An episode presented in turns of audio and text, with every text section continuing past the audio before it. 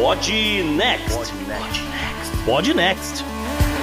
Fala galera, estamos aqui para o episódio 150. Olha aí o número redondinho do Pod Next. E a gente vai tocar aqui o barco e já vou falando logo para vocês que eu não me alisto. Salve ouvinte, salve JP, aqui é Gustavo Rebelo. E cara, com o que eu paguei de imposto essa semana é, é mais um monte de guerra no futuro desse país. Eu vou te contar. Desculpa aí financiar essa bagaça, mas é a vida, né? A gente não escolhe para onde vai o dinheiro que vai fazer. Você sabe, Gustavo, que além de, quando eu completei 18 anos, ter me alistado lá no, no Exército Brasileiro, na verdade, no na Aeronáutica, eu fiz também meu alistamento no exército português. Hum. Eu tive que fazer. Ah. Porque eu sou cidadão português. Quando eu completei lá 18 anos, eu tive que fazer também. Hum. Ou seja, eu sou reservista em dois países.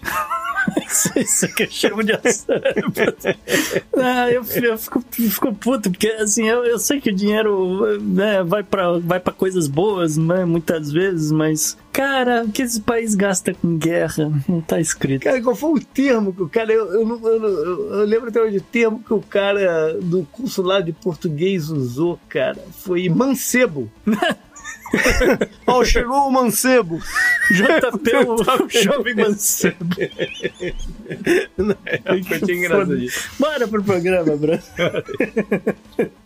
No Podnext dessa semana, nossos hosts fazem o panorama da situação do exército dos Estados Unidos diante de movimentações pelo mundo e questões orçamentárias da maior máquina de guerra do planeta. Demais destaques ficam por conta de declarações duvidosas de um presidente. Tem a estreia da Tabata Bolen na coluna Ciência Delas. Tem mais confusões com militares no bizarro e no meio ambiente. Além, é claro, da agenda da semana e das dicas culturais. Assinantes do Podnext Confidencial ainda terão acesso a informações quanto a melhores cidades para veteranos do Exército se aposentarem. Tem um monte de resultados ou não de eleições pelo mundo lá no follow-up tem uma dica de documentário no Good Vibes e um Florida Man muito do picareta. E aí, bora pro programa?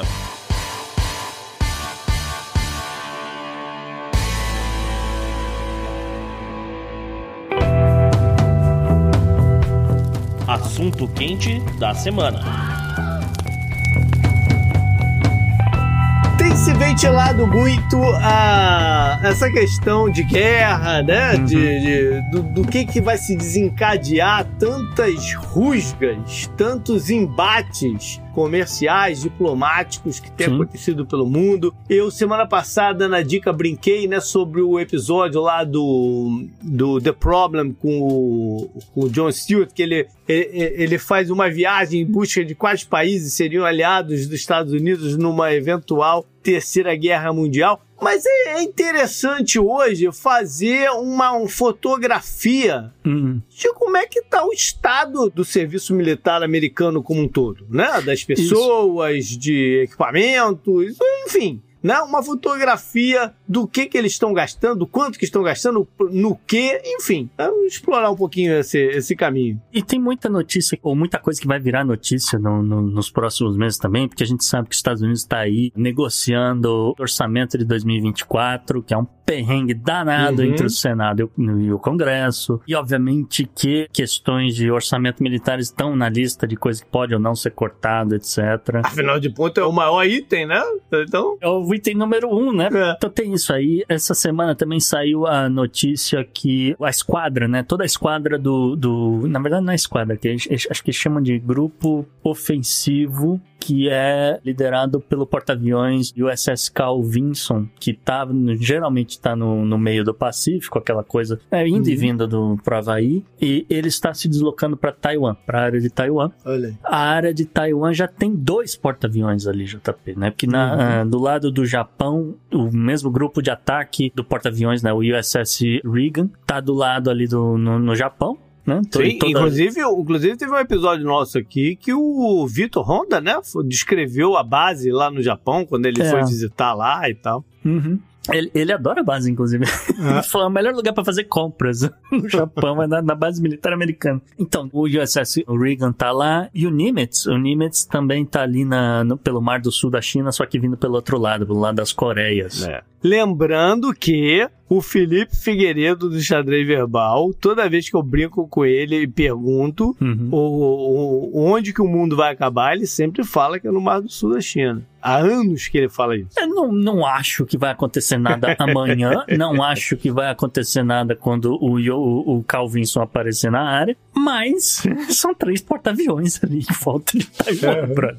É, E, e é de um lado, de um lado e do outro lado tem lá a China realizando seus exercícios militares, aviões cruzando, né, Espaço jatos, aéreo, aviões é. cruzando espaço aéreo o tempo todo, a Coreia do Norte jogando o negócio que deu, deu alerta de corra para abrigo no, em Hokkaido, Uhum. né? A gente viu esse negócio todo, né? Mas como você falou, acho que é bom fazer um panorama aqui do, do de qual está, eh, vamos dizer assim, qual estado do exército americano, né? Das, das forças armadas dos Estados Unidos, etc. Que a gente sabe, né? A gente sabe aí que nos últimos anos tiveram investimentos significativos em novas tecnologias e infraestrutura militar mesmo, Uhum.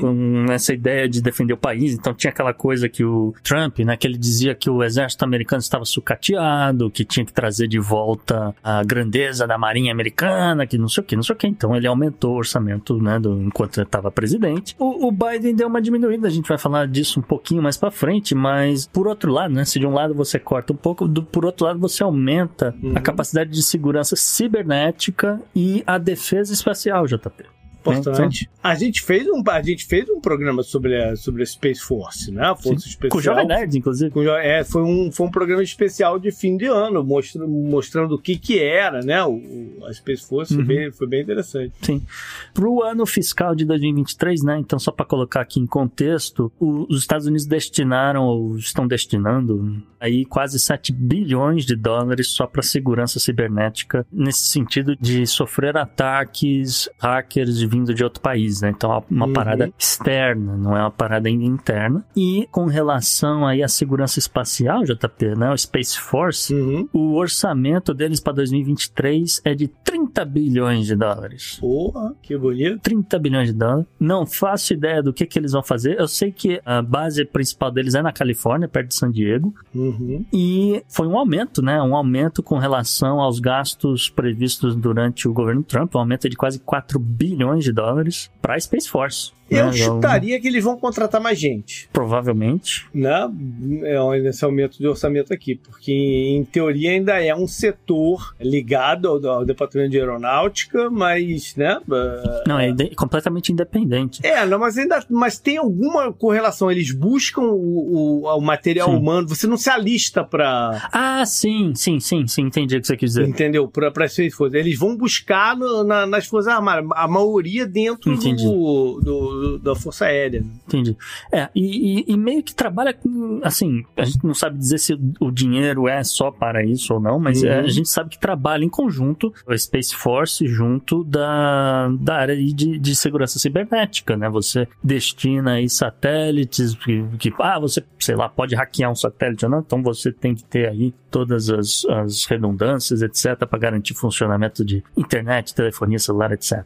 Ah, enfim, então aí essas, essas seriam aí os, os maiores destaques, vamos dizer assim, do, do orçamento militar dos Estados Uhum. Unidos aí para 2023. Mas é, tem outras coisas aqui que vale a pena a gente mencionar também algumas, né? Então, por exemplo, né, como a gente falou, né, houve aí uma, uma queda, ligeira queda aí de, de 5% do, do orçamento com, com defesa dos Estados Unidos com relação, né, 2021 com relação a 2022. E se você examinar aí num escopo maior, né, é o, é o menor pico, né, o menor orçamento desde 2010.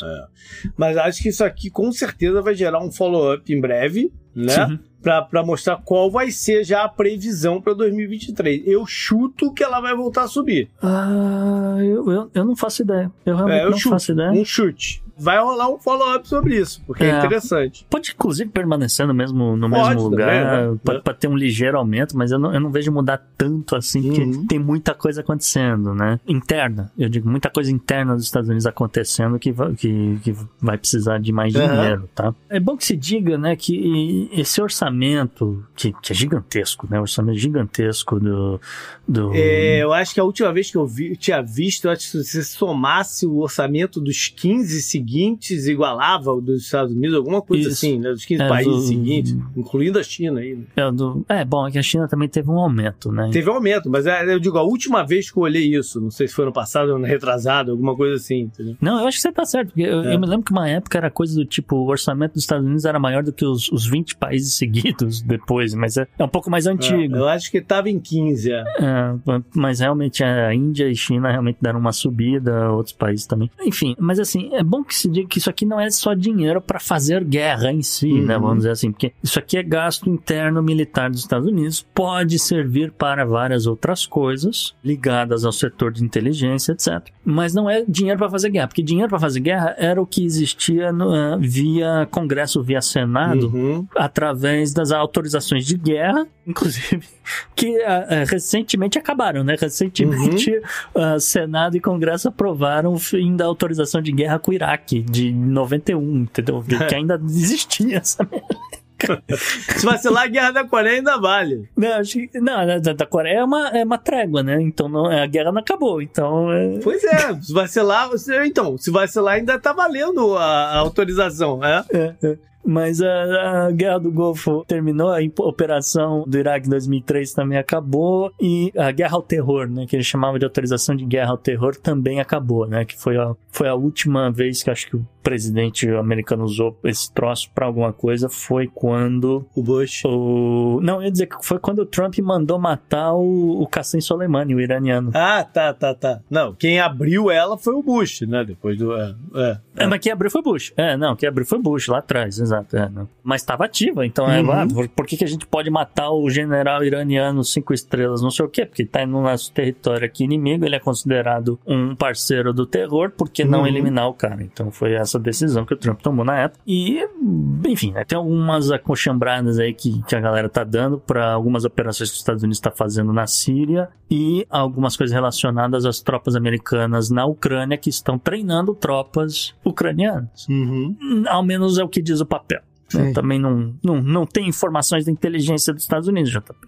Gostaria, gostaria, mas não, não vou me meter com um garoto de 21 anos que fica jogando Counter-Strike comentando no Discord, né? Mas aí, como a gente tá falando do orçamento, né? O orçamento prevê ajuda financeira militar, em termos, né? Vira e mexe sai notícia, né? Olha, vai, é 500 milhões de dólares que estão indo para a Ucrânia, não sei o que lá. A gente sabe que uma parte realmente é dinheiro, a gente sabe também que é uma parte que a Ucrânia que concordou em comprar, sei lá, munição, tanques, alguma coisa dos Estados Unidos. Sim, mas é, eu acho que onde você quer chegar é importante dizer o seguinte: é, na Ucrânia é fácil da gente entender. A parada é que é, é, esse, é, esse financiamento ele vai para um monte de outros países que, em teoria, não estão em guerra, né? É, exato. Em teoria não estão em guerra, mas tem coisas acontecendo. Então, por uhum. exemplo, até 2020, JP, Afeganistão e Israel eram os líderes aqui do, de, em termos de receber a maior parte dessa ajuda financeira dos Estados Unidos. Então, eles armaram muito, eles armaram muito o Talibã, né? Porque deixaram tudo pros caras.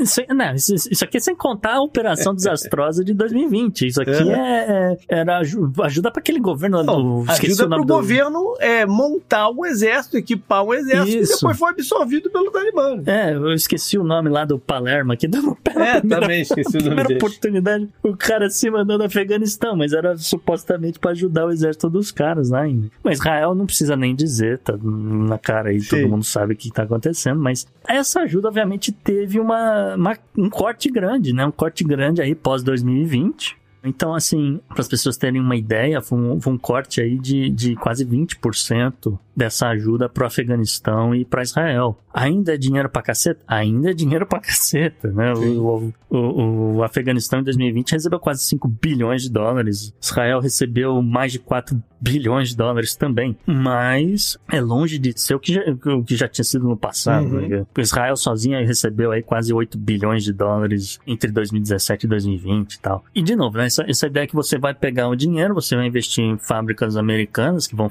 produzir algum tipo de equipamento, e é esse equipamento que vai para Israel em forma de. É, não é moeda física movimentando entre um país e outro, acho que eu quis Uhum. dizer, né?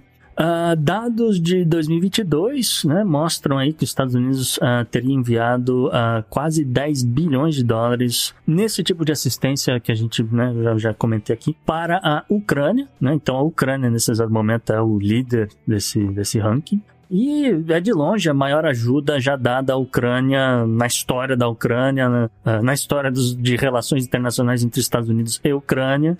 Tava pensando Ah. num negócio aqui agora, Gustavo. Lembra que ano passado eu ficava dizendo que achava que existia um deadline para a guerra que era a Copa do Mundo. Uhum. E aí, a Copa do Mundo passou, o negócio ainda tá rolando e tudo mais. Será que a gente pode colocar um outro deadline não oficial aí para essa confusão toda? O início de fato da- das campanhas presidenciais dos Estados Unidos no ano que vem? Ah, Porque em algum momento eles vão ter que cortar essa grana. sim. Cu- Quando entrar em campanha um lado ficar batendo, pô, tá gastando dinheiro ali com a parada, tá não sei o que com a Ucrânia, com tudo que tá acontecendo aí, tá- uma hora vai ter que acabar de sair o dinheiro. Eu tenho que para mim que a eleição de 2024 pode ser um deadline para outro tipo de, de atuação militar pelo mundo, já Não vem ao caso especular agora. Mas a situação da Ucrânia em termos de dinheiro, em termos de ajuda dos Estados Unidos, eu acho que tem muito mais a ver com esse lance do orçamento que a gente mencionou.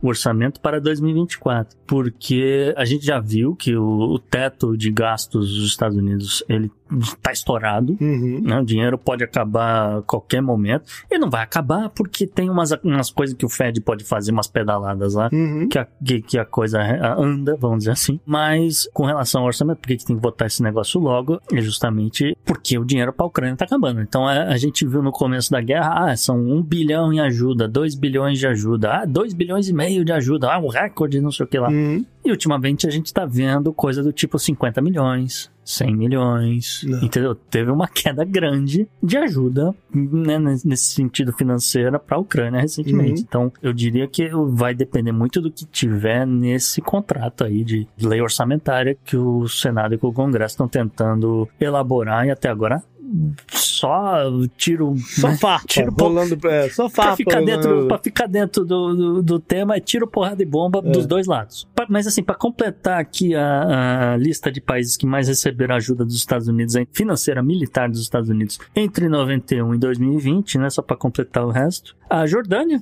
Jordânia recebeu aí por volta de 3 bilhões, o Egito aí uns 2 bilhões, Iraque, provavelmente aqui pós queda de Saddam Hussein recebeu aí quase 2 bilhões, a Etiópia, a Nigéria e a África do Sul também aí nessa faixa aí entre 1 bilhão e meio e 2 bilhões. A Jordânia, eu, eu teria chutado a Jordânia porque a gente viu isso nos é, Pandora Papers, né? Que foi, foi, foi um dos números que mais pipocaram lá foi o quanto o, o rei, né, lá, lá, da, lá da Jordânia tava abocanhando dessa fatia aí.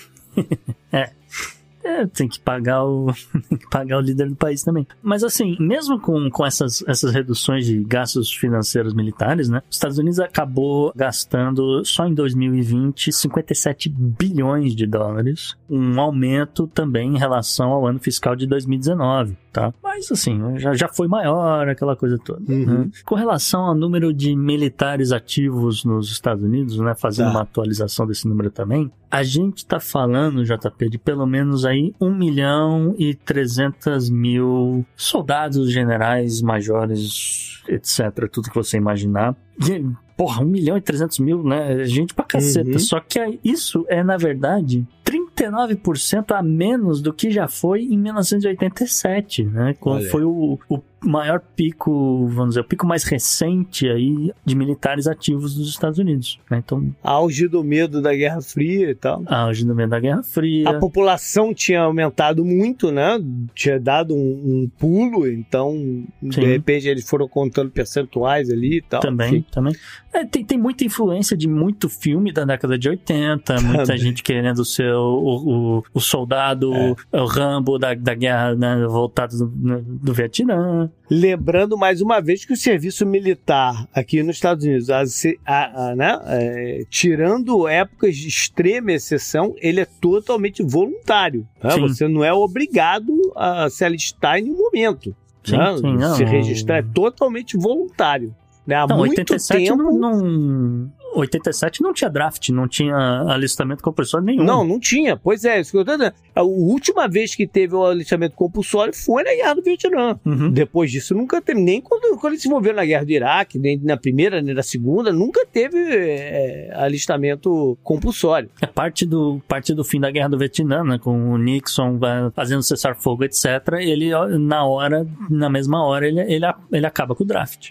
Não. Né? Ele acaba com o draft. E aí nunca mais teve. Enfim, é, não acho que vai ter tão cedo, espero que não tenha tão cedo. Mas assim, esses são uh, a galera que foi lá, como você falou, uh, voluntariamente se registrou. Mas os, os militares também empregam uma cacetada de civis. Sim. Né? São É. pelo menos aí quase 750 mil civis, JP. Uhum. E uma grande parte deles é para, sabe, com coisas básicas como você ter um, zelador, É para estrutura. Infraestru- enfim, infraestrutura né? operacional, é chefe de cozinha, zelador, Ah. é, esse tipo de coisa. Mas tem mercenários aqui no meio também. Também, é, também. É, que não é oficial, mas tá, tá aqui no- nessa conta aqui É. também. É, já foi maior esse número, inclusive, tá? É, não, não é isso que. Não, não- enfim. É, Deve já, entrar já foi como- maior esse número. Devem entrar na, na- na- no payroll lá como consultores. Consultores, sim, consultores. É, pessoal da limpeza. tem, tem, tem de tudo aqui. Mas assim, né, apesar de tudo, o, o tamanho do efetivo das Forças Armadas dos Estados Unidos, ele tá cons- tem, tem sido mais ou menos consistente aí nos últimos 20 anos. Uma hora cresce, outra hora cai aí mais ou menos 3% a cada ano. A gente trouxe uma estatística recentemente dizendo que o, o exército estava com uma dificuldade grande de, De recrutar recru- é. né, pessoas novas pós-pandemia, mas enfim, né, estão na, tão na luta. Teve a questão também do de pararem de dar visto, Sim. né? Isso, isso influenciou também o alistamento, porque era uma forma de se obter cidadania, Uhum. né? E no governo Trump isso brecou. Brecou. É. É, de forma abrupta, né? Inclusive mudando a regra do jogo para quem já estava lá na parada. Foi, foi até uma parada meio escandalosa. Sim. É, quem, quem conseguiu entrar, é, conseguiu e ia ficar na fila esperando. É. Você vai concluir o seu tempo lá de militar, não sei o que, você consegue seu, seu, sua cidadania, na verdade. É, é mais do que só green card. Mas quem tava querendo, quem tava querendo entrar, não sei o que, não, não conseguiu, né? Então, sei lá, gente da Uhum. Das Filipinas, gente de Guam, é, e mesmo América Latina, México, etc. Tem muita gente que rodou, né? Eu não sei como é que tá de orçamento para as universidades militares, né? Que também é, é- era um dos trunfos de alistamento que eles têm. Sim. Você dá Oferecer bolsa. né? oferecer a bolsa para frequentar a universidade do, do Exército, da Marinha, da, do Air Force, enfim. Eu não sei como é que está o orçamento disso, né? Se está atraindo pessoas ou não. Mas as, as- as promessas, eu, eu acho que eles estão mantendo. Eu acho que estão mantendo assim, ah, você, você quer fazer, você, sei lá, você quer ser médico um dia, então você vem aqui, vai, faz, você vai, sei lá, vai- a gente vai te mandar, vai aprender pá, não sei o quê. Então, mas é, é- é, na verdade era isso, era isso que eu queria, queria falar. Como é que como é que está o desenvolvimento dessas universidades? Se elas estão se adequando ao novo ao novo momento da sociedade? Porque hoje você atrair gente para ser médico é muito difícil. Hum. Então, você tem, você tem que mexer no teu, na tu, nas tuas cadeiras, no, no, no que, que você ensina para atrair o jovem. Entendeu? Uhum. O jovem americano não quer virar médico. Não quer estudar é- 10 anos para virar médico. Não, Não, quer. acho que até quer, mas Não? não, tem condições Não, não financeiras. quer. Ele, o, a pesquisa, as pesquisas que eu vi foi o seguinte: os caras querem alguma coisa que dê resultado rápido. Entendeu? Eles não É. têm mais paciência de estudar tanto tempo assim Hum. para depois se formar e aí sim ganhar dinheiro. Eles querem coisa que já né? Que, que já deu retorno. Por isso que Uhum. esse tipo de, de profissão tá com pouca gente se, se É. en- entrando para as faculdades. Bom, é- eu, eu acho que tem um fator.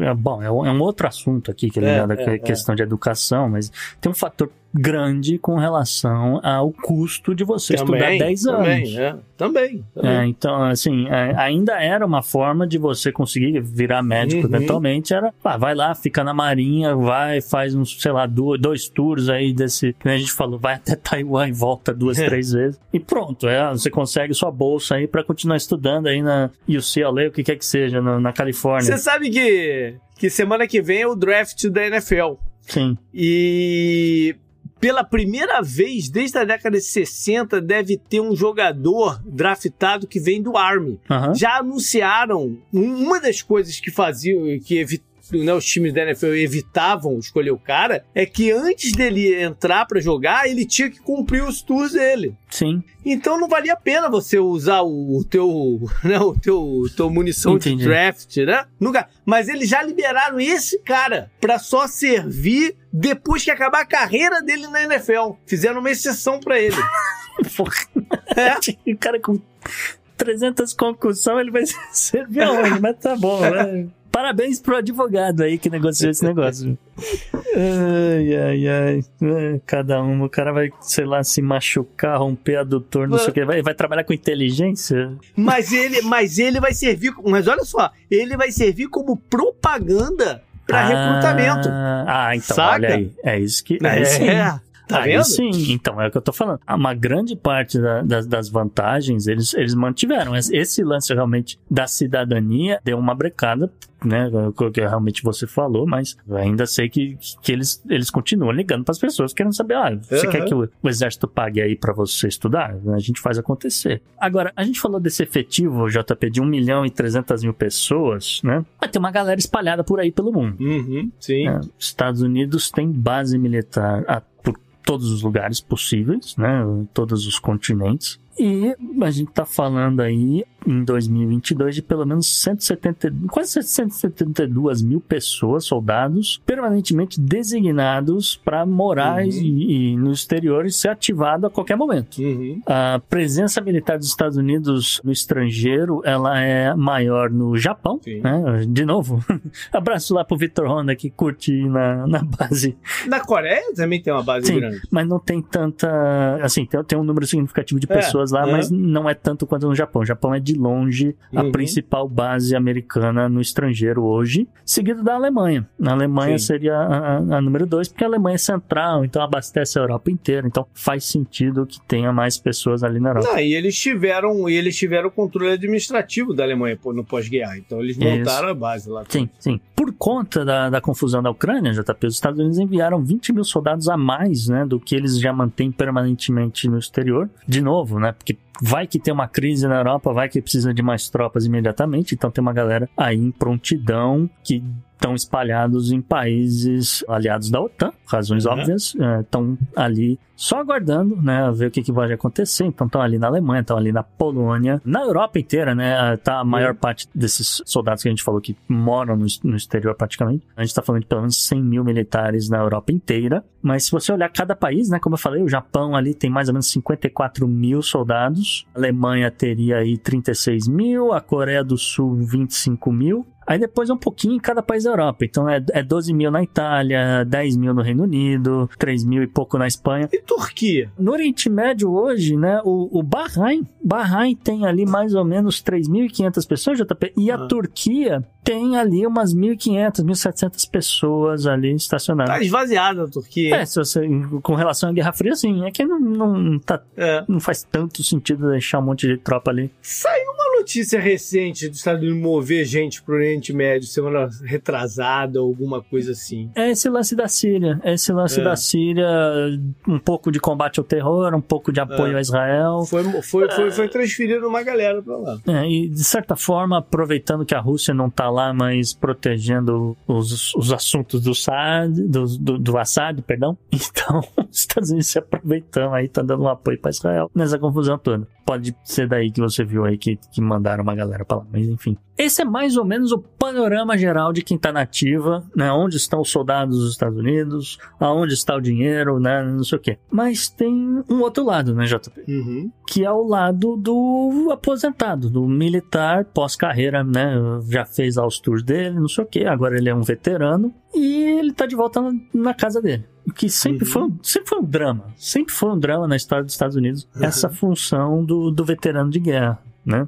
E que chama a atenção em, em 2023, pensando de novo em termos de orçamento de 2024 em diante, é que tem um aumento, ele é crescente. Né? Se você olhar o, o gráfico, etc., ele está lentamente, mas está subindo. É a taxa de pobreza desses veteranos.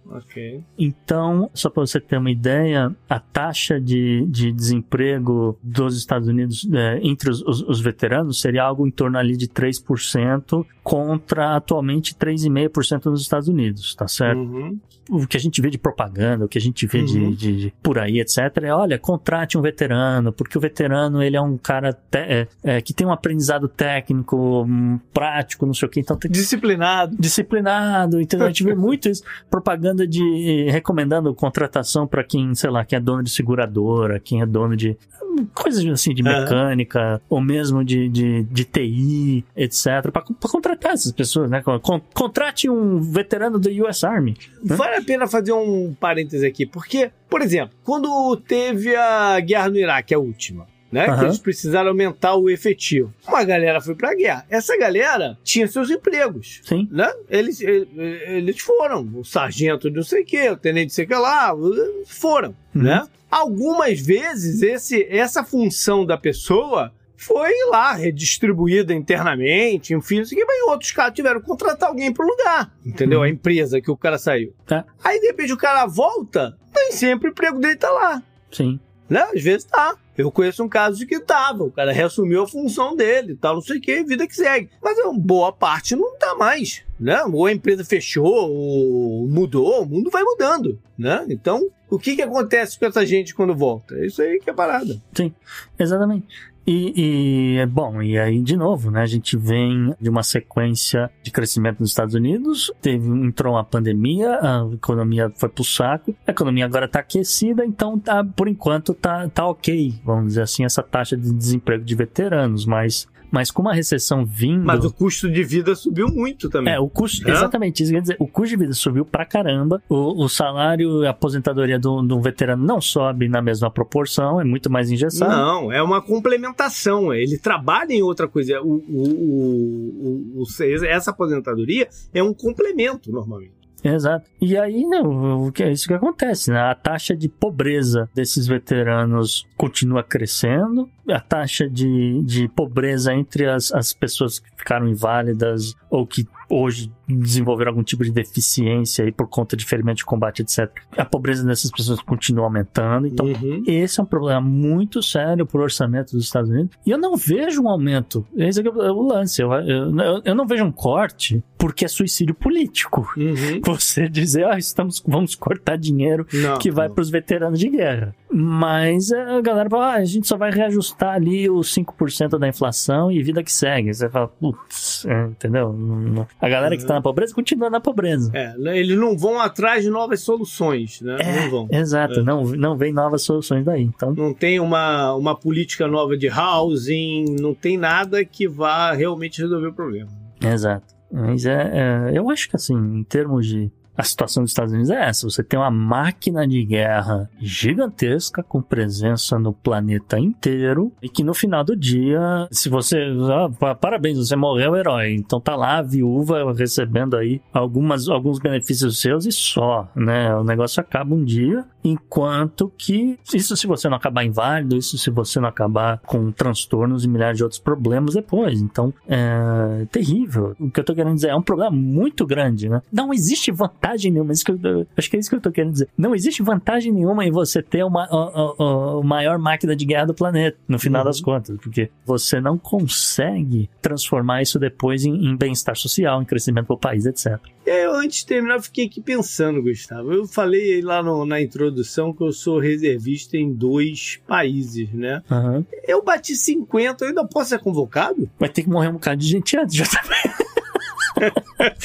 e, e, assim, em, em, Portugal, a, a média. Espero, espero, que os portugueses fiquem em paz. em Portugal, a média de idade das pessoas é um pouco maior do que nos Estados Unidos. Tá ali nos 39 é. anos, mais ou menos, em média de idade da população. É bem, uma população bem envelhecida. É. Não sei. Fiquem fique em paz, guys. Fiquem em paz. Up next. Up next.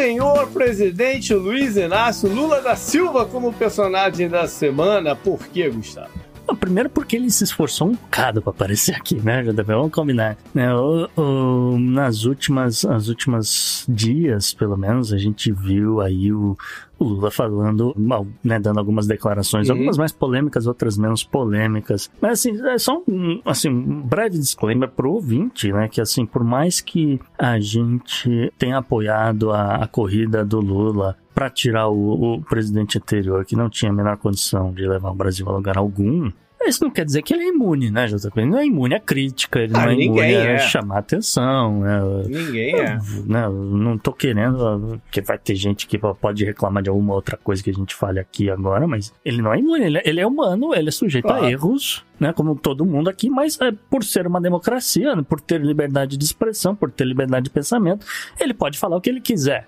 né? Uhum. Se o que ele falar ou não vai servir para alguma coisa, pode ter alguma consequência para ele, aí é outro, é outra discussão. E a gente vai falar um pouquinho disso aqui hoje acho que vale a pena tirar logo da frente a questão da declaração sobre a né, disseminação da violência ter como origem videogames. Um assunto velho, né? Sim. É terrível, é, é, tão ruim quanto você falar que a, o RPG é coisa do demônio, é. que etc. Coisas que tinham na década de 80 e 90. Uhum. Eu entendo perfeitamente o Lula ter essa posição, ele é livre para dizer isso, mas ele tá equivocado. E é de outra geração também. É né? uma outra tem, geração. Tem, por mais que, que, que seja chato o que ele falou, ele é, tem que se botar em contexto. Ele é de uma outra geração também, né? Que de repente até acredita nisso mesmo. É, não, é, eu entendo perfeitamente que entenda disso sim. É, ele não é o primeiro presidente do Brasil a falar um absurdo sim. desse, JP. Não tem jogo, não tem game falando de amor. Não tem game falando de educação. É game ensinando a molecada a matar. Hoje a molecada joga com jeito de outro país. Passam noite jogando. E tudo isso resulta nessa violência no meio de crianças.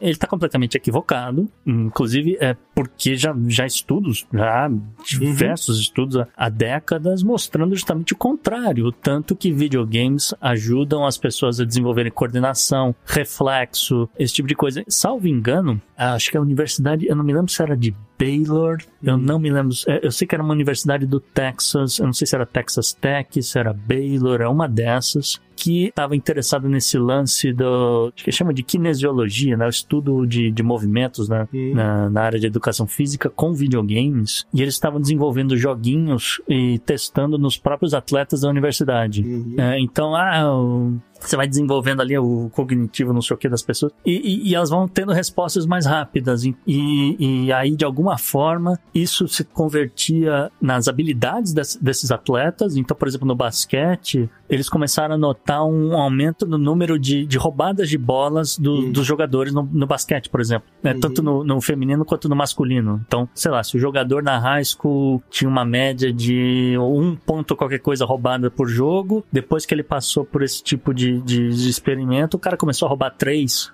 entendeu? Uhum. Um salto gigantesco, assim, de, de, em termos de defesa, etc. É, mas eu acho que ele tava falando mais na parte de temperamento, de, né, de... Não, eu sei. é, Eu sei que eu, eu tô exemplificando o contrário, que existe É. mais, muito mais benefícios Aham. né, do que você induzir uma pessoa a cometer um ato de violência porque ele tá jogando ali o seu Counter-Strike, o seu First Person Shooting game aí, que tá tirando um no outro, aquela brincadeira, aquela coisa toda. É, então, realmente, aí eu achei que foi uma pisada de bola grande do presidente. Acho que não, não só eu, muita gente. Até porque, até porque já tá muito claro que a origem desses massacres, dessas coisas assim, tá na questão de raiva, Sim. de ódio, né? E, e esses ódios são alimentados por outras coisas. Sim, são outros, outros transtornos. Enfim, é, eu acho que com relação a videogames a gente falou, de muito mais gente com muito mais autoridade falou, e então acho que foi assim um vacilo generalizado do presidente nessa daí. E aí? Aí vamos para as que foram de maior repercussão global, que foram as, as que ele falou sobre a questão da Ucrânia. É, com relação à Ucrânia, né, a gente já sabia antes, ah, da- né, durante ali a campanha presidencial, antes dele tomar posse, que o, o presidente Lula, acho que até chegou a destacar, é, ele, ele falava, olha, a gente precisa sentar todo mundo na mesa, a gente precisa ah, parar a guerra, conversar e chegar num, num acordo de paz, tá certo? Mas as declarações Uhum. recentes dele com relação a esse assunto, meio que, acho que, não sei se foi uma escolha de palavras que foi ruim, não sei dizer se foi de propósito ou não, mas assim, não foram as melhores escolhas de palavras aqui, acho que é isso que eu tô querendo dizer, porque é realmente, é, Uhum. eu não acho que nenhuma pessoa sã hoje vai se opor à paz na, na Ucrânia e Rússia, ou que seja paz global. Nem ele se opôs. Não foi isso que ele falou também. E não né? foi isso que ele falou. né? É que ele usou, ele usou a palavra: a gente precisa chegar na paz. O Celso Amorim repetiu: a gente precisa chegar em um acordo de paz, um acordo de paz, um acordo de paz. Porque a decisão da guerra foi tomada por dois países. Because the war started just by the decisions made by two. O presidente Putin não toma a iniciativa de parar. President Putin doesn't take O any Zelensky não toma a iniciativa de parar. É preciso que a União Europeia comece a falar em paz, para a gente poder convencer o Putin e o Zelensky de que a paz interessa a todo mundo e a guerra só está interessando por enquanto aos dois. E eu acho que a Rússia cometeu o erro clássico de invadir, sabe, o território de outro país, portanto a cruz está errada, mas eu acho, continuo achando que quando um não quer, dois não briga, é preciso que queiram paz. Eu acho que, na verdade, eu acho que a declaração que pegou para as pessoas, não tô falando para Aham. os governos, não, entendeu? Tipo assim, de ah, uma represália de governo, não. Pegou na percepção das pessoas, foi a frase: quando um não quer, dois não brigam. Sim. Entendeu? Essa foi a frase que Sim. engatilhou aí. Sim. Porque não foi uma guerra assim, ah, eu quero isso, eu quero. Bum. Não, foi uma invasão. Pô, uma invasão. É como você criminalizar o uso de mini saias, por exemplo. Né? Você não Uhum. pode criminalizar a vítima. Exato.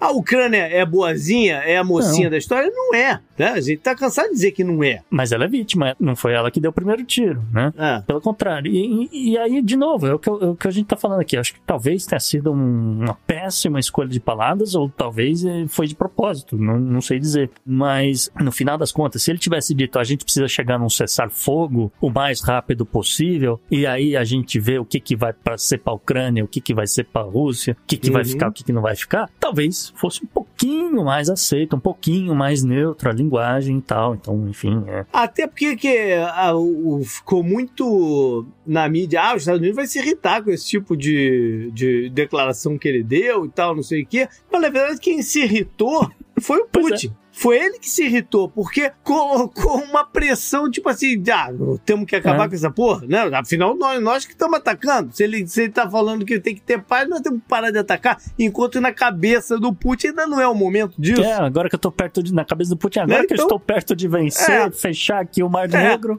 né, Vou exato. parar? Não, porra. Cala a boca aí, né? E, assim, se você for expandir, já que a gente tá falando um pouco de, de Rússia, né? Se for abrir pro resto dos BRICS, esse posicionamento do Lula é igual ao presidente do Ramaphosa na África do Sul. Esse posicionamento é alinhado Uhum. com o do Xi Jinping, é alinhado Sim. com o do Modi, inclusive. O Modi é o maior beneficiário dessa guerra na Ucrânia. A gente já Sim, falou de longe. Mas aí tem uma parada. Ele pode ter até ter falado isso numa de assim, ah, quando for a hora, vamos entrar aqui dentro da conversa de mediação, ser Sim. um das mediações. Só que isso eu falei lá atrás, não vão deixar, não vão deixar o Brasil fazer esse esse papel, tem esse papel de construtor da paz, vamos dizer assim, um, um termo maluco que eu acabei de inventar aqui. Não vão deixar. Por quê?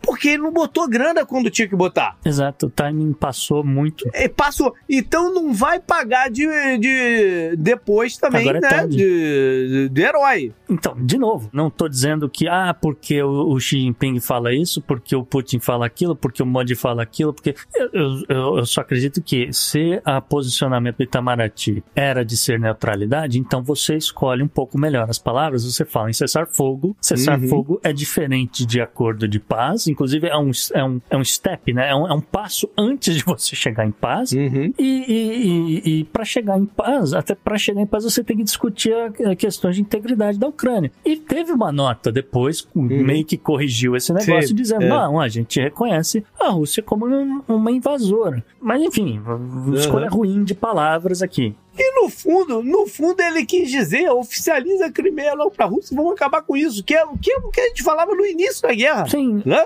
Mas enfim, agora não é mais o momento pra isso, né? é, mas, mas o problema, é que assim, é que o Zelensky tá dizendo, não, é, é tudo é Ucrânia, a gente quer a Crimeia Não, de volta e a gente vai lutar é. até a Crimeia voltar. Então é Mas ele tem que falar isso, para que se depois, na negociação de paz, ele, é, é, ele ceder, vamos dizer assim, entre aspas, a Ucrânia, ele jogou as cartas dele e conseguiu as outras coisas que ele queria. Então ele tem que falar isso também. né? É, eu acho que a melhor frase que alguém acho que falou, agora não lembro quem, mas que eu ouvi com relação a essa questão da guerra, é que a guerra tem que durar até a Ucrânia cansar, até a Ucrânia não ter mais recursos e falar, ok, eu não aguento mais, é, vamos sentar e conversar, cessar fogo, aí pode ser. Mas sabe, sabe o que, que eu acho disso tudo? É que esses caras, e quando eu digo esses caras, são presidentes ou primeiro-ministros ou quem quer que seja que esteja no poder no- nos países, tem que cada vez menos dar entrevista. Tem que, tem que falar cada vez menos, é sério, cara. Aquela história do Brasil, do, do- do cercadinho do Bolsonaro, ou do Trump falar todo dia lá na, na- num- num- no driveway lá da Casa É. Branca, sei lá onde é que ele falava. Isso, isso complicou eles, cara. Isso complicou eles e, e complica. Quanto menos falar, melhor, cara. É, não, não, você não tá errado. Talvez acho que tem que ser o contrário. é, Você até é, limitar. Olha, vou, tô aqui pra responder uma ou duas perguntas e se eu quiser responder, se eu não Exato. quiser, não respondo e acabou. O resto, talvez eu tweet alguma coisa a respeito. Solte uma nota, que é muito mais inteligente. Ele tem que falar quando tiver alguma coisa importante pra falar. Não, não tem que ficar falando toda hora. É, Exato. E quando tiver alguma coisa importante, falar nesse exato momento, não tem nenhuma novidade no governo. Tem que dar opinião sobre tudo. Né? Ele não é colunista do Globo News, porra. Exato, ele não é. Exato, essa, essa é ótima. Essa boa, JP. Boa. Ele não é um colunista, ele não é um, um, um PhD, é um cara que estudou, que dá tem uma opinião opinião sobre sobre, ciências políticas, tem uma opinião formada sobre relações internacionais, etc., pra sentar e falar: olha, é, eu fiz uma análise aqui, eu cheguei a esta conclusão aqui. Não é isso, caralho. Não, e, e- e ter obrigação contratual de todo dia estar na TV falando alguma coisa. Não, pô, não, não, não tem que fazer isso, né? Isso que é barato. Mas assim, acho que com relação à Ucrânia é mais ou menos isso, viu, JP? Aí teve mais dois casos, né? O primeiro caso aqui que, que basicamente justifica o Lula estar aqui, se, se não tivesse falado ah, ah, nenhuma das outras abobrinhas, vamos dizer assim, foi a demissão Uhum. aí do seu primeiro-ministro. Caiu o, o- o ministro Gonçalves Dias por conta de toda a confusão dele lá com o GSI, etc. Tinha que cair mesmo, tinha que cair mesmo, não, É, né, não, não tem que discutir. Não, É, e Podia ter outra coisa. vamos ver aí se vai adiante aí essa CPI, essa toda investigação desse caso aí do, do 8 de janeiro. Acho que não tem como não ir agora. Pois é, não, tem, como não ir. A, a Enfim. oposição e a situação se alinharam e vamos ver o que, que cargas d'água aconteceu aqui e vamos entender a situação. Então fica aí o, a- o gancho para cenas dos próximos capítulos. Mas eu queria, por fim, mencionar a situação com relação ao Thiago Brenan. Aliás, falar em violência é uma coisa importante. Os Emirados Árabes liberou o tal do Brenan, aquele que bate mulher, e a Polícia Federal acho que está indo buscá-lo essa semana para prendê-lo aqui no Brasil.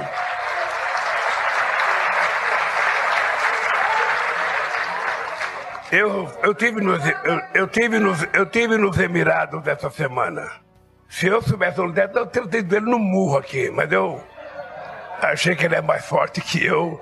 É melhor a Polícia Federal cuidar disso. Quem é ele? Fala pra galera aqui, não sabe. É, Tiago Brenan é um notório agressor de mulheres, para resumir a situação. Nesse sentido, a frase do Lula, hum, explicando quem que era esse cidadão, tá, tá correta, que realmente esse, esse sujeito estava em Dubai, o Lula estava em Dubai, então ah, até aí tudo bem. O problema é que o, Lula fez uma piadoca. E Hum. ele ah, não tá em campanha, ele não é civil nesse exato momento, ele é um presidente de um país, JP, e o Tiago Brenan Uhum. é réu. Que tá pra ser extraditado pro Brasil, né? Isso, tá para ser extraditado pelo Brasil. Ele tem que ser protegido pelo Estado brasileiro, tá certo? Porque é, isso é uma das coisas Uhum. mais importantes que, que, que esse governo Lula pode fazer nesse momento, é, é lembrar as pessoas que direitos humanos valem até para as piores pessoas, tá? Ao contrário Sim. do governo anterior Sim. que dizia que, é, como é que era? É, direitos humanos para humanos direitos, né? Assim que eles falavam. Então, pois é. Não é isso, tá? Não é isso. Todo mundo tem direito a, sabe, a proteção, se você está sob a proteção do Estado. É, ele tem que responder É, pelos crimes exato. dele, né? Tem que ser julgado, ele não pode chegar, por exemplo, no Brasil e ser linchado, né? Não- Exato. E quando ele, e quando ele como presidente faz a piadota lá, dizendo, ah, se eu pudesse, eu tinha trazido ele pra cá na base dos cascudos, pega, Ele mal, pega mal, nesse é. sentido de, olha, direitos humanos, nesse sentido de ah, interferência com, com o poder judiciário, sabe, que, que tem que garantir, Sim. zelar pela integridade do réu. É, é, enfim, Mais uma vez, ele não tem que, ele não tem que dar opinião sobre tudo, cara. É, é o tipo da pergunta que não, ele não, não, não sei Não comentários. precisava, não precisava. Falei, ah, eu estava lá em Dubai, porra, não, não sabia que o cara tava lá. Ah. Né? Pô, eu viajo pra tantos lugares e, e- e tem que saber todo mundo que tá nesses lugares. Né? Podia ter morrido esse assunto. Então teve essa, essa frase aí, achei muito ruim. Não acho que vai dar algum problema maior para o presidente. Não, não. Só se quisessem é só muito. uma menção É, mesmo. Se quisessem de... muito, mas enfim. É, teve esse daí, teve o lance também lá do, do capacitismo, que achei muito ruim ele ter dito também. Vamos dizer que ele comparou uma parte das pessoas no Brasil que tem todo que tipo de, de, de transtorno é, e, e equiparar essas pessoas a os, os assassinos violentos, né? Essa- as pessoas que de fato estão cometendo crimes hediondos nas escolas, etc. Isso também aí pegou mal. E isso tudo resulta no que aconteceu em Blumenau. Que quatro anjos foram vítima de uma pessoa que, na minha opinião, a ministra da Saúde está aqui, mas eu sempre ouvi dizer que a Organização Mundial da Saúde sempre afirmou que na humanidade deve ter mais ou menos 15% de pessoas com algum problema de deficiência mental.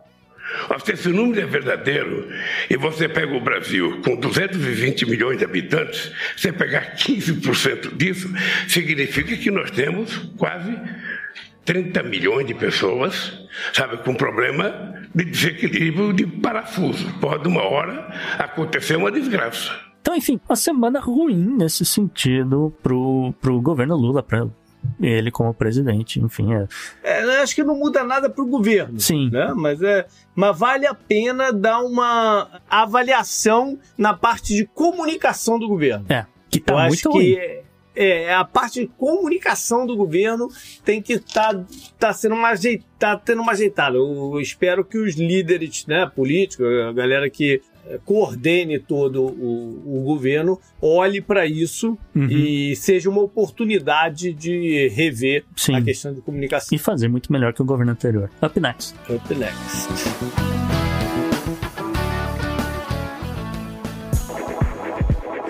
Scientist as a woman in science. To be scientist. A ciência é delas.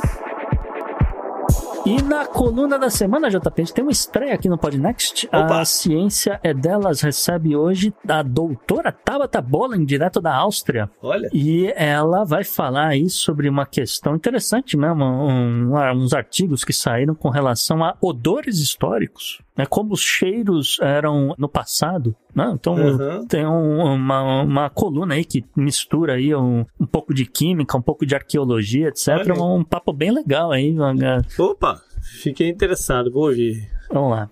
Então fala, Tabata.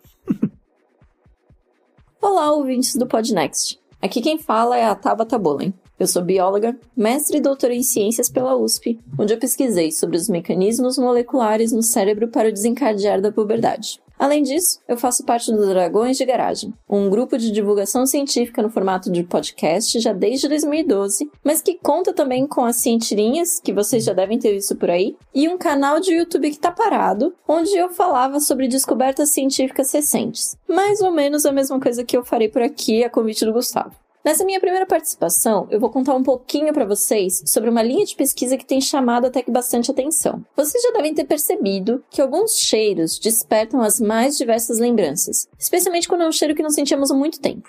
Esse cheiro pode te fazer lembrar de uma situação muito específica da sua infância, te trazer a memória de alguém querido que não está mais por perto, te fazer lembrar de um lugar que você gostou muito, entre outras inúmeras situações, mas vamos ficar apenas com as lembranças boas. Pois bem, sabendo que um odor tem essa característica de fazer reviver as mais diversas memórias e que também está envolvido em muitas interações sociais, descobrir cheiros que já não existem mais, digamos assim, é algo que intriga muitas pessoas, entre elas, muitos cientistas. Como era o cheiro do perfume usado no Egito Antigo? Qual era o cheiro do incenso usado na Alta Idade Média? Que cheiro tinha a cerveja quando foi criada? Por mais que tenhamos registros como receitas, lista de ingredientes e até mesmo os recipientes que essas substâncias foram armazenadas, algo muito característico das coisas que têm cheiro é que elas são compostas por moléculas chamadas voláteis. Ou seja, uma vez que a fonte de origem do cheiro desaparece, o cheiro desaparece também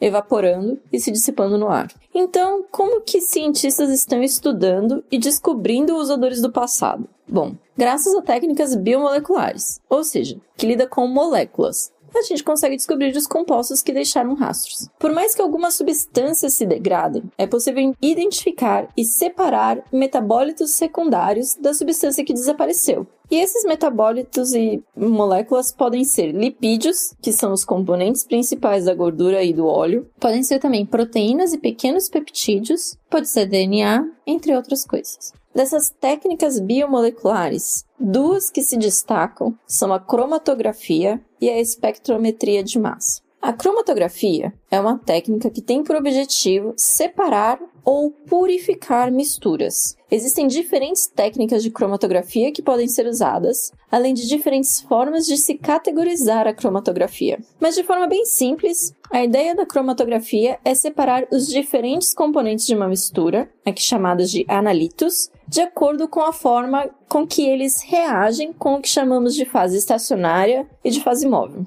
Meio complicado esse monte de nome, né? Para ficar mais fácil de entender, pensa num aglomerado de abelhas e moscas. Uma forma de separar os dois insetos é ter uma flor. Nesse caso, as abelhas e as moscas são os analitos, a flor é a fase estacionária e o ar é onde elas estão voando, é a fase móvel. As abelhas se separam das moscas porque elas vão interagir com a flor e as moscas não. Dessa forma, a gente consegue separar os componentes da nossa mistura. Ficou claro? Já a espectrometria de massa tem por objetivo a detecção e identificação de moléculas pela medição da sua massa e a caracterização da sua estrutura química. E muitas vezes as duas técnicas são usadas juntas. Voltando no exemplo das abelhas e das moscas, se não soubéssemos que tinham os dois insetos na nossa mistura, a cromatografia iria nos ajudar separando os dois insetos entre si e a espectrometria de massa iria nos dizer que um componente da mistura são abelhas e o outro são moscas. Um outro exemplo onde a gente sempre vê cromatografia e espectrometria sendo utilizados são naqueles é, seriados como CSI, Bones, em que eles conseguem dizer que tinha 30% de etanol e 40% de outra substância e de outra molécula. Esses equipamentos que eles usam para separar essas misturas, esses componentes, é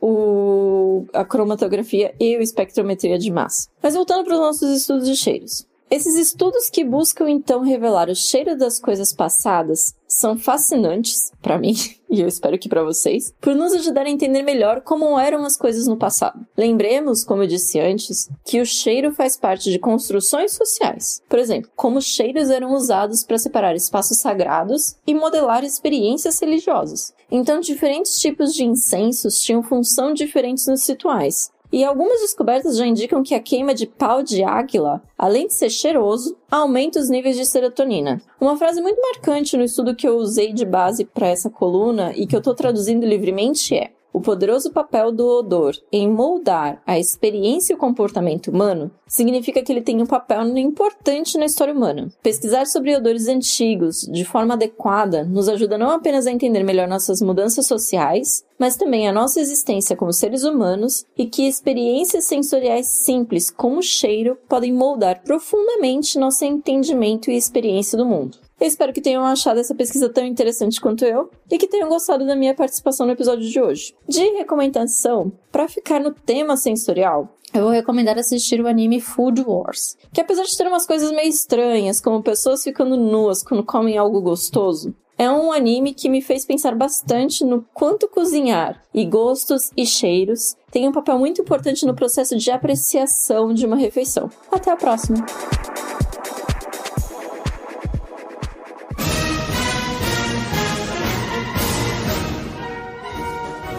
Bizarro, Gustavo. Teve é, erro no almoxarifado aí? O que, que tá acontecendo? JP, essa, essa história maravilhosa, cara. Mas assim, imagina a situação, né? Você é dono de um cassino, né? Na, em, em, na Louisiana, né? um cassino em, em, mais específico em, em Roanoke. E tá lá de boa, fazendo lá as suas atividades, não sei o que, e eis que para ali perto do seu cassino um tanque.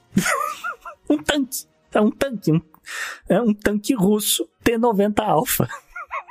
Um, um, um, tanque, um blindado. Um blindado, brother. Não é, não é um tanque de gasolina, um, não, não. um blindado. Um tanque blindado russo, T-90 Alpha, no seu estacionamento. Entendeu?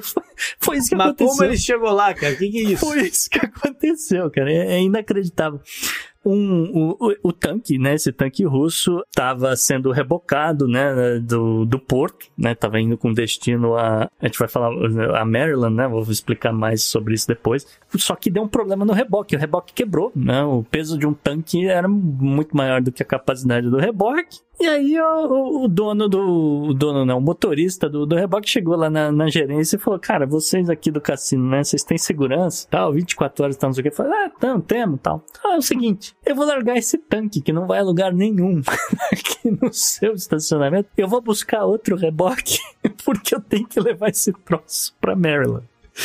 E aí ficou aí o, o, reboque algumas horas parado no estacionamento de um cassino na Louisiana, JP. É, mas. Caraca. E a galera tirando foto porque é uma coisa inacreditável, né? Pô, não é assim que é um lugar deserto, né? É um lugar turístico, né?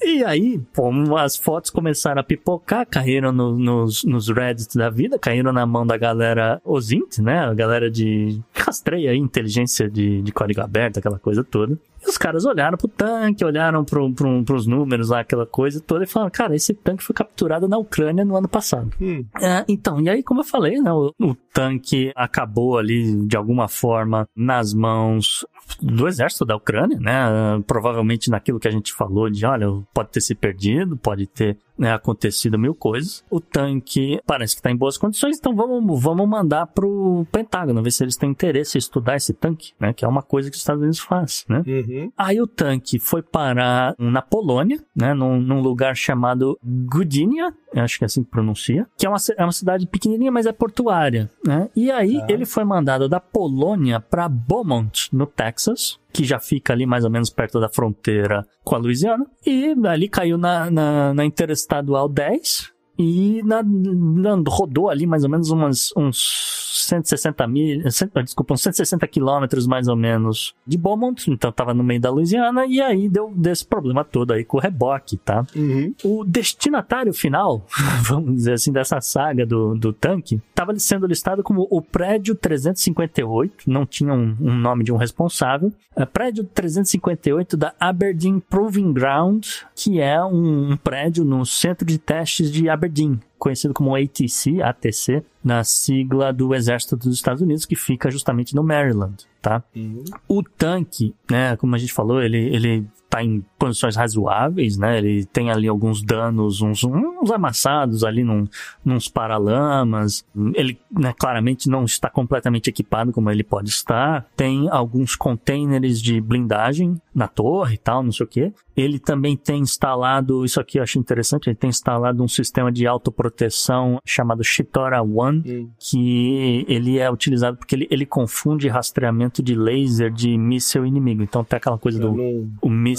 é. é. rastreador de calor, não sei o que o tanque consegue mandar um, uma resposta no míssil e confunde ele, né, desvia, né, por causa desse sistema russo aí. As metralhadoras do, do tanque foram removidas, né, então tá lá só a carcaça uhum. em si e tal. E tá indo, né? Tá indo aí para Maryland por conta aí do chamado Programa de Exploração de Material Estrangeiro, a sigla em inglês é FME, que permite aí os Estados Unidos obterem informações sobre equipamentos estrangeiros por meio de, vamos dizer, estudo prático, incluindo aí todo tipo de insight, de, de capacidade e vulnerabilidade, né? De, a partir de engenharia reversa tá? Uhum. Segundo a galera Osint, né, o, o, tanque pertencia à 27ª Brigada de Fuzileiros Motorizados das Guardas Separatistas Russas, teria sido abandonado em Kurilivka, uh, Oblast de, de Kharkov, e tá, foi encontrado no meio da Louisiana, brother.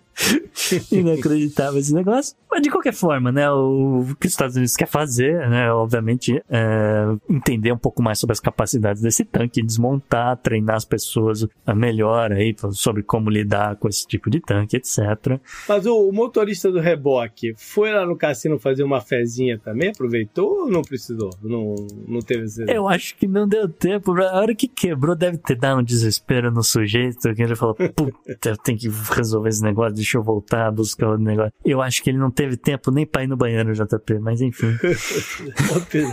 Pinex pra mim. Pela união dos seus poderes, eu sou o Capitão Planeta! Vai, Planeta! Vamos então para o meio ambiente e o serviço, não, e o departamento de defesa está meio invocado aí com as possibilidades energéticas, é isso? É isso, JP. Tá um programa todo alinhado aqui com os militares dos Estados Unidos, né? Como você falou, o Departamento de Defesa, ele recentemente alertou o governo Biden aí dos seus objetivos ambiciosos com relação à independência energética dos Estados Unidos, aí particularmente o, o que o governo está querendo fazer com relação à energia eólica na costa leste, né? E por que, que o Departamento de Defesa está tá envolvido nesse negócio? É porque ele está preocupado aí com as operações militares navais, tá? Esse impasse, né, que coloca aí a agenda climática do, do presidente Biden contra os interesses de segurança nacional foi destacado num relatório de 6 de outubro de 2022, elaborado justamente em conjunto entre a Marinha e a Força Aérea, que foi parar nos jornais. Né? Uhum. Os, os documentos teriam circulado com a indústria de energia e autoridades estaduais no início do mês de abril, até serem vazados, obviamente, e eles incluem mapas destacando aí essas zonas militares que seriam sensíveis, seriam considerados sensíveis na costa do Atlântico. A avaliação inicial realizada pelo Departamento de Defesa encontrou algumas complicações de compatibilidade entre o, as posições das, das, turbinas eólicas próximos a áreas de treinamento militar da Marinha e da Força Aérea. E o Departamento de Defesa continua trabalhando aí com o, o, o Biro de Gerenciamento de Energia Oceânica. Uh, Mas a... deixa eu entender, entender um negócio aqui. É só porque limita a movimentação deles ou tem a ver com alguma uh, frequências ou, ou interferências uh, técnicas no negócio? Não, é, é, posicionamento estratégico apenas. Então, você tem que ter a usina eólica a uma certa distância da costa, uhum. por razões óbvias, né? Você quer distribuir a energia né? Então, cabo submarino, não sei o quê. Ah, então tem que colocar aqui umas ilhotas artificiais assim, assim, assado, nessas posições e tal, não sei o quê. E o Departamento de, de Defesa, olhando para esse troço, avaliando, falou, cara, mas aqui a gente treina naquele outro pedaço ali, é uma posição que se tivesse uma invasão, sei lá, da Islândia, a Islândia botando seus barcos viking para invadir os Estados Unidos, a gente teria que defender aquela posição ali, então é complicado você colocar energia eólica ali, e assim por diante, vai, vai, vai repetindo esse uhum. negócio. A gente gente mencionou rapidinho na estatística da semana, né, para os ouvintes aí que assinam o Podnext Confidencial, sobre a base naval na cidade de Virginia Beach, né, na, no estado da Virgínia, que é a maior base naval do planeta. Uhum. Então, é, ela opera numa área grande, né, um pedaço enorme Sim. ali, não só da Virgínia, mas da, da, da costa da- das duas Carolinas, etc. O que é E basicamente. você começa a colocar essas usinas aí, você dá uma funilada na, na área de movimentação. É, então, isso? é, exatamente. Então e- existe esse problema todo, tá? Aham. Enfim, né, e aí, como eu falei, o- é um trabalho aqui em conjunto no Departamento de Defesa com o, o, o Biro de Gerenciamento de Energia Oceânica, tentando aí encontrar algumas rotas, algumas soluções para essa coisa, que hora é treinamento, hora é questões de defesa do próprio Estados Unidos, assim por diante. E a, a- discussão não é só do lado da defesa, tá, JP? Então, a avaliação também inclui eh, impactos ao meio ambiente, questões de navegação comercial, tá? Questões de pesca, questões de visibilidade, prontidão militar, estratégias de mitigação para superar impactos do- no meio ambiente. Então, por exemplo, tornados. Então, às vezes você vai colocar o a energia eólica na rota de, de tornado, né? A gente viu alguns tornados recentemente a caminho ali justamente dessa área entre a Carolina do Sul e do Norte. É, tornado é pra... Agora tem o furacão. Pô, eles podiam rechear aqui a área da, da Flórida, Texas e tal. Porque imagina o furacão vir com aquele vento todo, entra na usina, cara, acende o país inteiro. É, não, ali é outro bicho de sete cabeças, né? porque ali a briga é com as petroleiras. Sim. É outro lobby. Mas assim, as áreas desses mapas que o Departamento de Defesa elaborou são, como eu falei, áreas ali na Carolina do Norte, na Virgínia, no Maryland e no Delaware, principalmente, nesses estados mais ao norte do que a gente aqui na Flórida. Porque podia ter algum pepino aqui na Geórgia, algum pepino aqui na Flórida. No geral, ali pelo menos quatro áreas offshore ali do, da onde eles, eles queiram colocar essas torres eólicas são caracterizadas como altamente problemáticas e ah, umas outras duas áreas são identificadas como eh, exigindo mais estudos, né, mais, avalia mais avaliações, tá? O Pentágono disse que a elaboração do, do relatório e dos mapas aí é, um, é só uma etapa inicial de um processo maior que ainda está sendo estudado. O alerta do Pentágono no final do ano passado veio logo depois de dizer, uma- um, outro relatório similar de 2019 que também eh, já, já vinha trazendo essa, essa ideia de que olha vamos utilizar áreas da costa para desenvolvimento de energia eólica no, no Atlântico Norte, tarará, tarará, vamos criar zonas de exclusão, etc. né? Isso aí não acho que era prioridade do governo Trump, mas a galera está trabalhando Uhum. pensando que isso aí pode ser útil algum dia, né? Então é aquela coisa. E ah, teve um mapa do Departamento de Defesa que também veio a público em 2018 e identificava quase toda a costa leste como já sendo problemática, JP. Uhum. Já está sendo muito problemática para fazer qualquer tipo de atividade similar a essa e tal, incluindo causar impactos na vida marinha. E, assim, falar em impacto em vida marinha é, é um outro problema, você está mexendo com outras Uhum. coisas, por exemplo, é, pri- principalmente na atividade pesqueira e tal. Mas o, o, o lance é que os, os, os- os funcionários do governo e alguns grupos ambientais não encontraram qualquer tipo de, de evidência que possa sugerir que a construção de turbinas eólicas esteja, ah, sei lá, cara, matando golfinho, baleia, tubarão, qualquer Uhum. coisa. tá? Não tem ah, dados para provar ou, ou contestar isso, tá? Mas podem, de repente, estar influenciando aquilo que a gente já falou algumas vezes de migração, né? Exato. Deles, tipo, para outros lados. Mas você né? não consegue apontar o dedo e falar, olha, foi a, a, a- a usina Uhum. eólica que causou isso. Você Entendi. pode ser simplesmente o aquecimento da água do oceano. É, é. Né? Por que, que tem tubarão branco na Flórida? A gente né, vive, Uhum. vive trazendo esse assunto aqui, né? Então, tá expandindo as áreas de berçário, né? Aquela coisa toda. Mas enfim, É, mas pode ter a ver também com isso. Hum, Pode mas não- estar ajudando, né? é, no final das contas, al- alguém tá querendo um- uma graninha aí pra estudar esse É. negócio. Então eu tô falando, quer saber? Vai, estuda e responde É. essa, essa pergunta e algumas outras. A gente já tira, esse- gente tira essa dúvida logo de, de cara e vamos discutir umas, umas coisas mais importantes, né? Mas assim, só pra encerrar essa coluna rápido, o governo Biden tem como meta fazer parte aí do- dessa ideia de emissão zero, chegar à marca de pelo menos 30 gigawatts de energia eólica offshore até 2030. 2030 tá Ah, aí. 2030 de novo. Pois é. Ah, 2030 Não, de a novo. década de 30 o que vai acontecer nessa década de 30 não tá escrito, brother. Mas quero ver. É muita meta pra, pra 2030. É, é. Impressionante. Up next. Up next. Anote no seu calendário. E JP, o que você traz aí na agenda da semana, agenda do passado? Então, vou começar com um evento esportivo que é no dia 30 de abril, no domingo, né, após aí o, o, o programa no ar. É, bati o olho aqui e me veio na cabeça. Vai ter, vai ter corrida de Fórmula 1 em Baku, no Azerbaijão. Sim. Não Mas é o Azerbaijão continua, é, e continua envolvido naquela, naquela pendenga com a Armênia, inclusive está ocupando mais áreas, né? Ou seja, esses eventos esportivos acontecem em lugares que parece que, não sei, parece que os caras estão alheios, né? Os organizadores estão alheios a tudo que vai acontecendo e só a grana que interessa mesmo para os caras, né? É impressionante isso. Não, foi bom, foi bom você levantar esse assunto de, do, do Grande Prêmio de Baku, porque teve um desdobramento essa semana, né? O, uhum. o presidente do Azerbaijão, o, o, Aliyev, veio a público como quem não quer nada, né? Aquele estilo dele, não, acho que tava dando discurso, não sei o quê. E o cara falou: olha só, cidadãos de Nagorno Karabakh, vocês têm duas opções. Ou vocês podem aderir à cidadania do Azerbaijão, né? Se tornarem azeris, uhum. ou vocês podem procurar outro lugar para morar.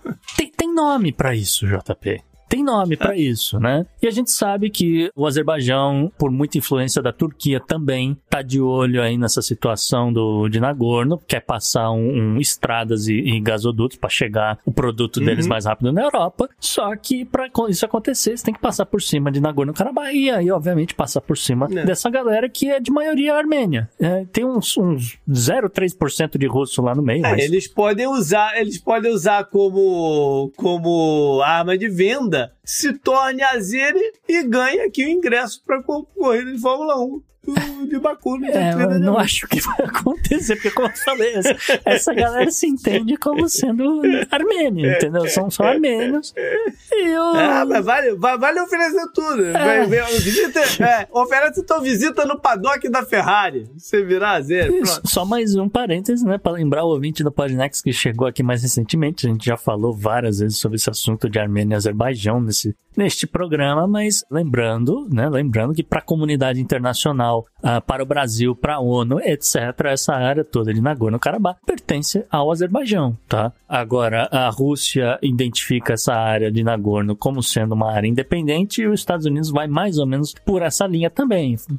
Entendeu? São, são as exceções à, à comunidade uhum. internacional. Vamos lá que tem eleição, é no dia 24 de abril, na segunda-feira, e é, é nas Ilhas Virgens Britânicas, que fazem parte do Império Britânico, né? O rei Charles é a figura máxima das Ilhas Virgens Britânicas, mas vai ter eleição parlamentar por lá. E aí tem as paradas muito engraçadas aqui.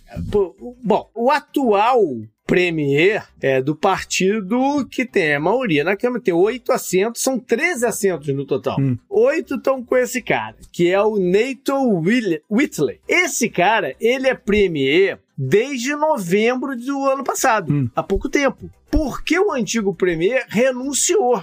Agora, você sabe por quê? que, que acabou é, culminando na, na, renúncia dele? Por, qual foi a origem, Gustavo? Eu tô por fora, JP, desculpa. Ele foi preso em Miami ah, em vai. abril de 2022 por tráfico de cocaína, cara. Tráfico de cocaína? é, por narcotráfico. Um e aí o cara foi preso em Miami, ficou um tempo preso, sei que, depois voltou hum, e se conseguiu se arrastar ainda no cargo até novembro. Enfim, é, as eleições vêm aí, tem uma nova coalizão, que hoje eles detêm quatro cadeiras só, mas eles vão tentar aí vencer uh, o pleito no dia 24. É, uh, não é um desdobramento, mas uh, falando em Ilhas Virgens, aqui a gente manda aí um, um, abraço para o senhor Paulo Maluf, que pagou os 150 milhões que ele estava devendo para a Prefeitura de São Paulo, ele que era muito fã das Ilhas Virgens. Vamos então ainda o, dia, o mesmo dia 24, mais 1967. Nesse dia, um cosmonauta, um astronauta é, soviético, Vladimir Komarov, faleceu. É, ele estava numa missão que era dentro de uma nave Soyuz, né? Uhum. É, Era teste, ele foi pra órbita, é, ficou acho que três dias em órbita, sei lá, alguma coisa assim. Na volta ele teve problema de reentrada. Hum. Teve problema, teve passou da janela, teve que dar uma outra outra volta, mais duas voltas na Terra e tal, conseguiu entrar. Beleza, resolvido o problema? Não. Porque na hora que estava descendo, o paraquedas abriu e as cordas se enroscaram na parada e caiu estatelado na Terra e ele morreu. Hum. Isso marcou a primeira morte de uma pessoa numa missão espacial. Hum. E agora, esse dado é técnico apenas, porque em 67, quando isso aconteceu, já tinha explodido o Apollo, o 1, que matou três astronautas. Só que esse Apollo, ele, ele explodiu antes de entrar em órbita. Ele, se, ele explodiu em terra ainda. Então não é considerado um acidente de alguém que foi para o espaço, entendeu? Uhum. Porque não chegou aí para o espaço. É uma parada técnica só, porque os caras morreram primeiro, né? Enfim. É, a 25 de abril de 1901. O estado de Nova York foi o primeiro aqui dos Estados Unidos a exigir placa de identificação nos automóveis. Tá. E eles chegaram à conclusão, então, que o melhor local para se colocar essa identificação era na traseira do veículo. e daí vem, até hoje, a gente tem né, as placas colocadas ali. Não é um número imenso na lateral, por exemplo. É, não, é a placa ali porque fica mais fácil de quem precisa monitorar, visualizar. Isso ficou, isso pegou, mas foi uma ideia ali do, do, do governo de Nova York. Tem vários estados. No Brasil, é, é, por exemplo, é obrigatório que seja na frente e atrás. Aqui nos Estados Unidos, não, é só na maioria dos estados, eu não sei se todos, mas na maioria só atrás que você tem que ter a placa. Você não precisa ter nada na frente. E essas primeiras placas é, não tinham nada assim, um número que você pegava lá, um código, sei lá, no, no de envio no Detran. Não. Era só as iniciais do dono do veículo, estampadas na, na traseira do, do, do automóvel. Por fim, abril 26 de 1986. A gente já trouxe essa data aqui algumas vezes porque foi o, o início do acidente em Chernobyl. Up next. Up next.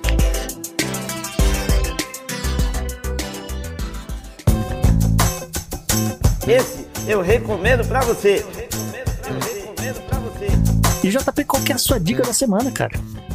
Então, eu li um livro muito interessante. Eu gosto muito desse gênero, que é assim um, um ambiente histórico e rola um crime, alguma parada lá, um, né, de, de investigação. Eu li vários, Ah, vários livros assim. E eu, eu me deparei com um muito interessante, que se chama Heresy, ou Heresia, eu não sei se, tá- se é traduzido, deve Hum. ser traduzido ao pé da letra para português em Heresia. Sim. É escrito por S.J. Paris, Hum. acho que é assim que fala o nome dela também, que é uma escritora bem interessante. E esse livro, o personagem principal dele é Giordano Bruno. o cientista, né, poeta e tal, ex- ex-monge, excomungado pela Igreja Católica e tal. E ele é o investigador da parada, entendeu? Ele estava numa missão em Oxford, Ah. pro governo da Rainha Elizabeth e tal, não sei o quê. E aí ele se mete num monte de confusões lá. É interessante porque, na parte histórica, do que eu quero dizer, é que eles botam como pano de fundo, assim, o- as ideias dele, astronômicas e tal, mas só serve pra localizar ele ali, entendeu? Inclusive, quem leu o livro e quem, quem foi em Oxford, eu- e eu tive lá em 2015, é impressionante, cara. As descrições que dão no livro, eu conseguia visualizar a parada, cara. Muito, muito bem escrito, Ah, cara. Muito bem. Foi muito bacana Legal. Ler isso ali. Enfim, e aí se desenrola e ele, ele tá envolvido lá na, na, na bulha. É bem interessante. Uma coisa também interessante é que eu raramente curto o, o, o, o consigo ter ritmo de leitura quando o livro é narrado em primeira pessoa. Ah, É difícil às vezes a leitura. E sabe que eu só me dei conta que tava em primeira pessoa, sei lá, por um terço do livro, eu não tinha me dado conta que tava em primeira, em primeira pessoa. Eu fui lendo e.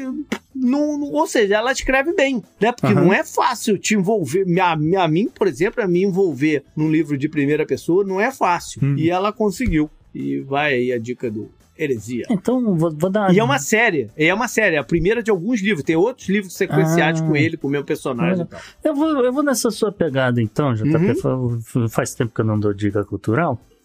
Nessa pegada de, olha, você tem um cenário histórico e você tem aqui uma história, né, que o cara aproveita uhum. personagens, etc, para contar uma história chamada, às vezes pode ter lido, The Black Tower, a Torre Negra de Louis Bayard. É, é meio antigo. Não falava no não. É, ele, ele era um pouco antigo, é de 2008 esse livro, é um pouco antigo. Uhum. É, na França, e o, o Louis, ele aproveita a existência, vamos dizer assim, de um, de um cara que era, assim, um grande investigador da história da polícia francesa, chamado Eugène François Vidocq. Hum. E o cara tá investigando aí um mistério na, em Paris, em 1818, né? Então, você vai aí encontrar várias personalidades, Luís XVI, Maria Antonieta, tem um bocado de oh, bacana. bacana. E o cenário é bem legal e, enfim, é, é bem curioso. Esse livro é bem legal. Bacana, é. Mesma pegada, mesma pegada. É mesma, exatamente, mesma pegada e. Legal. E, e sim, o cara realmente existe, ele é uma figura lendária da, da polícia francesa. Então fica aí a dica extra. Beleza. Bom, galera, foi esse o programa então. Espero que tenham curtido e esteja com a gente aí para os futuros 150, né, Gustavo?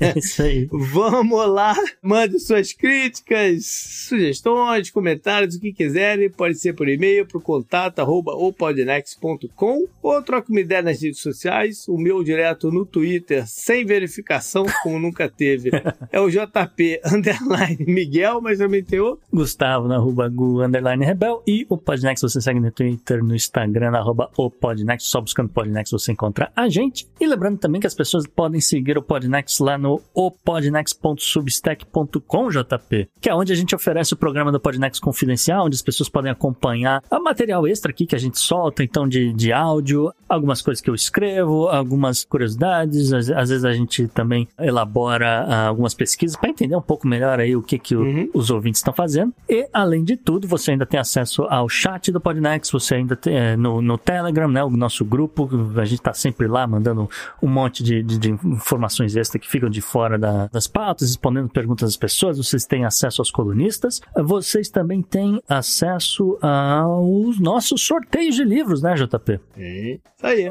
E em breve a gente vai dar mais detalhes para a próxima leva. É isso aí. Então valeu, galera.